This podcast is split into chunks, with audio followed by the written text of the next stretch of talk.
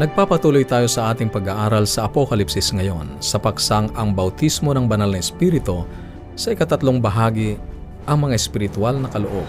Iminumungkahi ko na pakinggan ang mga pag-aaral sang-ayon sa pagkakasunod-sunod. Bago tayo magpatuloy sa kwento ni Pedro at Cornelio sa Cesarea, balikan muna natin ang ilang mahalagang punto na ating natuklasan. Una, nalaman natin na ang layunin ng bautismo ng banal na Espiritu at ng mga kaloob ng Espiritu ay upang bigyang kapangyarihan ang bayan ng Diyos na mapatatag ang katawan ni Kristo, ang Iglesia. Ginamit ng Diyos ang kaloob ng mga wika sa Pentekoste upang abutin ang malaking bilang ng mga Hudyo mula sa iba't ibang mga bansa sa pagsasalita ng iba't ibang mga wika. Ang mga alagad ay nagsalita ng iba't ibang lengguwahe at ang bawat isang naroon narinig at naintindihan kung ano ang sinasabi ng mga alagad sa sarili nilang wika. At mahigit tatlong libo ang nabautismuhan ng araw na iyon. Natanggap nila ang banal na espiritu.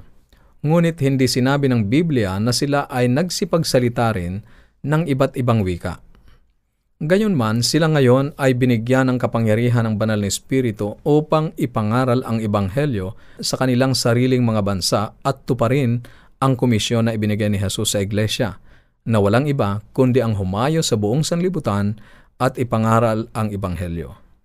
Sunod ay nakita natin na ang Diyos ay ginamit din ang kaloob ng iba't ibang wika ng puntahan ni Pedro ang Romanong senturyon na si Cornelio at nang ang senturyon at ang kanyang mga tauhan ay mabautismuhan ng Espiritu, sila ay nagsalita ng iba't ibang mga wika. Ngayon ay bakit ginawa ng Diyos ang himalang iyon ng iba't ibang wika sa Cesarea. Mayroong dalawang dahilan. Una, ito ay maliwanag na ang kaloob ng iba't ibang mga wika ay isang tanda mula sa Diyos para kay Pedro at sa kanyang mga kaibigan na nahihirapang paniwalaan na gusto ng Diyos na tanggapin sa iglesia ang mga hintil. Sa dakong huli ay ginamit ni Pedro ang karanasang ito upang patunayan na ang mga hintil ay nararapat tanggapin sa pantay na pagtingin na hindi kailangang tuliin muna na kagaya ng mga Hudyo sapagkat tinanggap nila ang banal na espiritu at nangagsalita ng iba't ibang mga wika. Ginamit ng Diyos ang pagsasalita ng iba't ibang mga wika upang buwagin ang hadlang sa paglago ng iglesia. Sa pagkakataong ito, ginamit ng Diyos ang pagsasalita ng iba't ibang mga wika upang buwagin ang hadlang sa paglago ng iglesia. Ngunit bakit pinili ng Diyos ang Cesarea? Muli, ito ay mahalagang lunsod at isang sangang daan kung saan nagtatagpo ang pangunahing rota ng mga mangangalakal. Ibinigay sa kanila ng Diyos ang kaloob ng iba't ibang mga wika upang sila ay makapagsalita ng mga pangunahing salita ng mga taong dumadaan doon upang mapalago ang katawan ni Kristo. Muli ay nakita natin na ang layunin ng mga kaloob ay upang itatag at palawakin ang Iglesia ng Diyos. Ngayon ay pumunta tayo sa Efesus, sa mga gawa kabanatang labing siyam talatang isa hanggang labing pito. Natagpuan ni Pedro ang ilang mga alagad doon at tinanong niya sila, Tinanggap ba ninyo ang Espiritu Santo nang kayo'y manampalataya? Sinabi nila, Hindi, ni hindi pa namin narinig na may Espiritu Santo. Kaya't sinabi niya, kung gayoy sa ano kayo binautismuhan? Sinabi nila, sa bautismo ni Juan. Kaya't itinuro sa kanila ni Pablo ang tungkol kay Jesus at sa banal na Espiritu at pagkatapos, sa talatang lima, nang kanilang marinig ito, sila ay binautismuhan sa pangalan ng Panginoong Jesus. At talatang anim, nang maipatong na ni Pablo sa kanila ang kanyang mga kamay, bumaba sa kanila ang Espiritu Santo at sila'y nagsalita ng mga wika at nagpropesiya. Maliwanag na ang kanilang paghahanda sa bautismo ay kulang. Hindi nila naintindihan ang tungkol kay Jesus at ang gawain ng banal na espiritu sa kanilang kaligtasan. Ngunit pagkatapos na maturuan, sila ay muling binautismuhan. Minsan ang mga tao ay nababautismuhan nang hindi nila alam kung ano ang kahulugan nito. Ang ilan ay mga sanggol pa lamang nang sila ay mabautismuhan at hindi nga nila maalaala iyon kung sila ay nabautismuhan. Minsan ay kinakailangang mabautismuhan ng higit sa isa. Pagkatapos ng kanilang pangalawang bautismo, sila ay nagsalita ng mga wika bilang resulta ng pagkapuspos nila ng banal na espiritu. Bakit ibinigay sa kanila ng Diyos doon ang kaloob ng mga wika? Muli, ang Ephesus ay nasa sangang daan ng pangunahing rota ng kalakalan. Ang sabi ng Biblia sa talatang 20, sa gayoy lumago at lubos na nanaig ang salita ng Panginoon ang mga dumadaan sa Ephesus ay nagkaroon ng pagkakataon na marinig ang ebanghelyo sa salitang kanilang naiintindihan at ang katotohanan ay nahayag ng malawak sa buong rehiyon. Muli ang Iglesia ni Kristo ay lumago. Ito ang tatlong mga halimbawang ginamit ng Diyos, ang kaloob ng iba't ibang mga wika. Ito lamang ang tatlong pagkakataon na ginamit ng Diyos sa buong bagong tipan ang kaloob ng iba't ibang mga wika.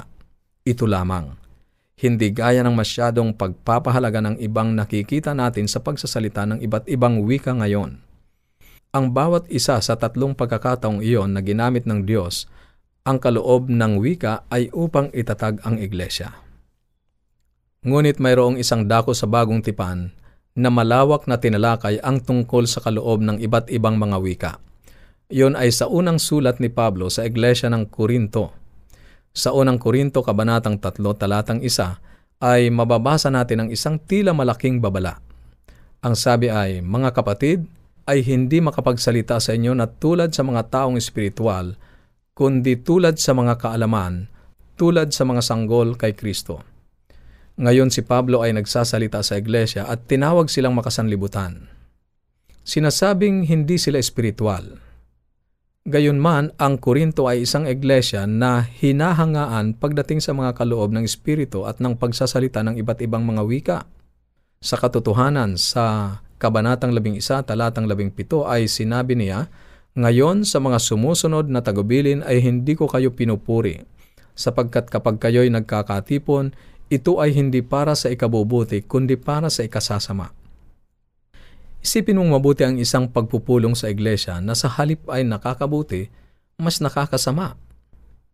Ang kasunod na talata sa talatang labing walo, sapagkat una sa lahat kapag nagkakatipon kayo sa iglesia, ay nababalitaan ko na mayroong mga pagkakahati-hati sa inyo.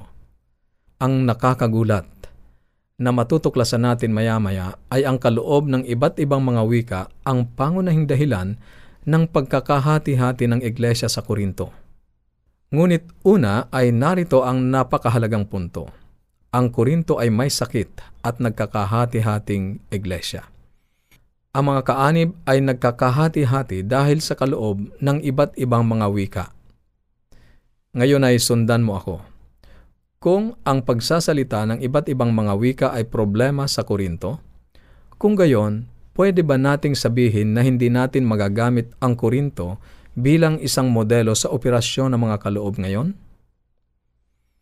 Kung si Apostol Pablo ay kinaharap ang isang problema, kung gayon hindi natin maaaring pagbatayan ang pangyayari sa Korinto at pagpasihang iyon ang kailangan natin ngayon. Baka madala lang natin ang problemang mayroon sila noon sa ating mga simbahan ngayon. Kaya kailangan nating maging maingat kung pag-aaralan ang tatlong kabanatang ito sa unang Korinto Kabanatang 12 hanggang 14 na tumutukoy sa isang iglesia na humihimok sa lahat na magsalita ng iba't ibang mga wika. Tingnan natin kung paano ito nahayag simula sa unang Korinto, Kabanatang 12. Sa mga talatang isa hanggang apat, ganito ang nakasulat. Ngayon mga kapatid, hindi ko nais na wala kayong alam tungkol sa mga kaloob na espiritual. May iba't ibang uri ng mga kaloob, subalit iisang espiritu. Pansinin na si Pablo ay nababahala sa mga kaloob ng espiritu at kanyang idiniin ang pagkakaisa na nagmumula sa pamamagitan ng isang espiritu. Sa talatang pito, subalit sa bawat isa ay ibinigay ang paghahayag ng espiritu upang pakinabangan ng lahat. Pansinin na binanggit niya na para sa kapakinabangan ng lahat. Hindi iyon sa pansariling pakinabang subalit ibinigay para itayo o palaguin at itaguyod ang iglesia. Magpatuloy tayo sa talatang walo. Sa isa ay ibinigay sa pamamagitan ng Espiritu ang salita ng karunungan at sa iba'y ang salita ng kaalaman ayon sa gayon ding Espiritu. Sa iba'y pananampalataya, mga kaloob ng pagpapagaling. Sa iba'y ang paggawa ng mga himala. Sa iba'y propesiya. Sa iba'y ang pagkilala sa mga espiritu. Sa iba'y ang iba't ibang wika at sa iba'y ang pagpapaliwanag ng mga wika. Talatang labing isa, ang lahat ng ito ay pinakilos ng iisa at gayon ding espiritu na namamahagi sa bawat isa ayon sa pasya ng espiritu. Ngayon ay sino ang nagpapasya kung anong kaloob ang para sa iyo? Tama, ang Diyos. Hindi natin pwedeng sabihin sa Panginoon, gusto ko ang kaloob ng propesiya o pagpapagaling o iba't ibang mga wika. Hindi. Diyos ang nagpapasya kung anong kaloob ang ibibigay sa atin sang ayon sa pangangailangan ng Iglesia. Sa talatang labing dalawa ay sinabi, sapagkat kung paanong ang katawan ay iisa at marami ang mga bahagi, at ang lahat ay bahagi ng katawan, bagamat marami ay iisang katawan. Gayon din si Kristo. Ang katawan kasama ang iba't ibang bahagi ay talinhaga ng iglesia. At kanyang tinapo sa talatang labing tatlo, sapagkat sa pamamagitan ng isang espiritu ay binabautismuhan tayong lahat tungo sa isang katawan, maging Hudyo o Griego, mga alipin o mga laya, at tayong lahat ay pinainom sa isang espiritu ang tanging paraan upang maging bahagi ng katawan ay sa pamamagitan ng bautismo ng banal na espiritu. Kung gayon, kung hindi ka nabautismuhan ng banal na espiritu, ay hindi ka kabahagi ng katawan. Ipagpatuloy natin sa talatang labing apat, sapagkat ang katawan ay hindi iisang bahagi, kundi marami. Kung sasabihin ng paa sapagkat hindi ako kamay ay hindi ako sa katawan, hindi sa kadahilanang ito ay hindi na ito bahagi ng katawan. Kaya hindi mo pwedeng sabihin sa iyong sarili sapagkat ako ay may kaloob ng mabuting pakikitungo at hindi ng mga wika, hindi ako kabahagi ng katawan. Hindi mo maaaring sabihin yan. Bakit? Sapagkat, sa talatang labing walo, inilagay ng Diyos ang bawat bahagi ng katawan, ang bawat isa sa kanila ayon sa kanyang ipinasya. Kaibigan, Diyos ang nagpapasya kung anong kaloob ang ibibigay sa iyo. Sa makatwid, hindi mo pwedeng sabihin sa iyong sarili, dahil wala ako ng ganyang kaloob, hindi ako nararapat na maging bahagi ng katawan. Hindi. Ang Diyos ang nagpapasya at hindi tayo. Si Apostol Pablo ay nagpatuloy pa sa kanyang sulat sa Korinto. At yan ang ating pag-aaralan sa susunod. Kung ikaw ay may katanungan o anuman ang nais mong iparating sa amin o nagnanais kang magkaroon ng babasahin at aralin sa Biblia na aming ipinamimigay, maaari kang tumawag o i-text ang iyong kompletong pangalan at address sa Globe 0917-5643-777 0917-5643-777 at sa Smart 0919-0001-777 0919-0001-777 at ang ating toll-free number 1-800 132-20196 1-800-132-20196 Maaari ka rin magpadala ng mensahe sa ating Facebook page facebook.com slash awr Luzon, Philippines facebook.com slash awr Luzon, Philippines. O dumalaw sa ating website www.awr.org www.awr.org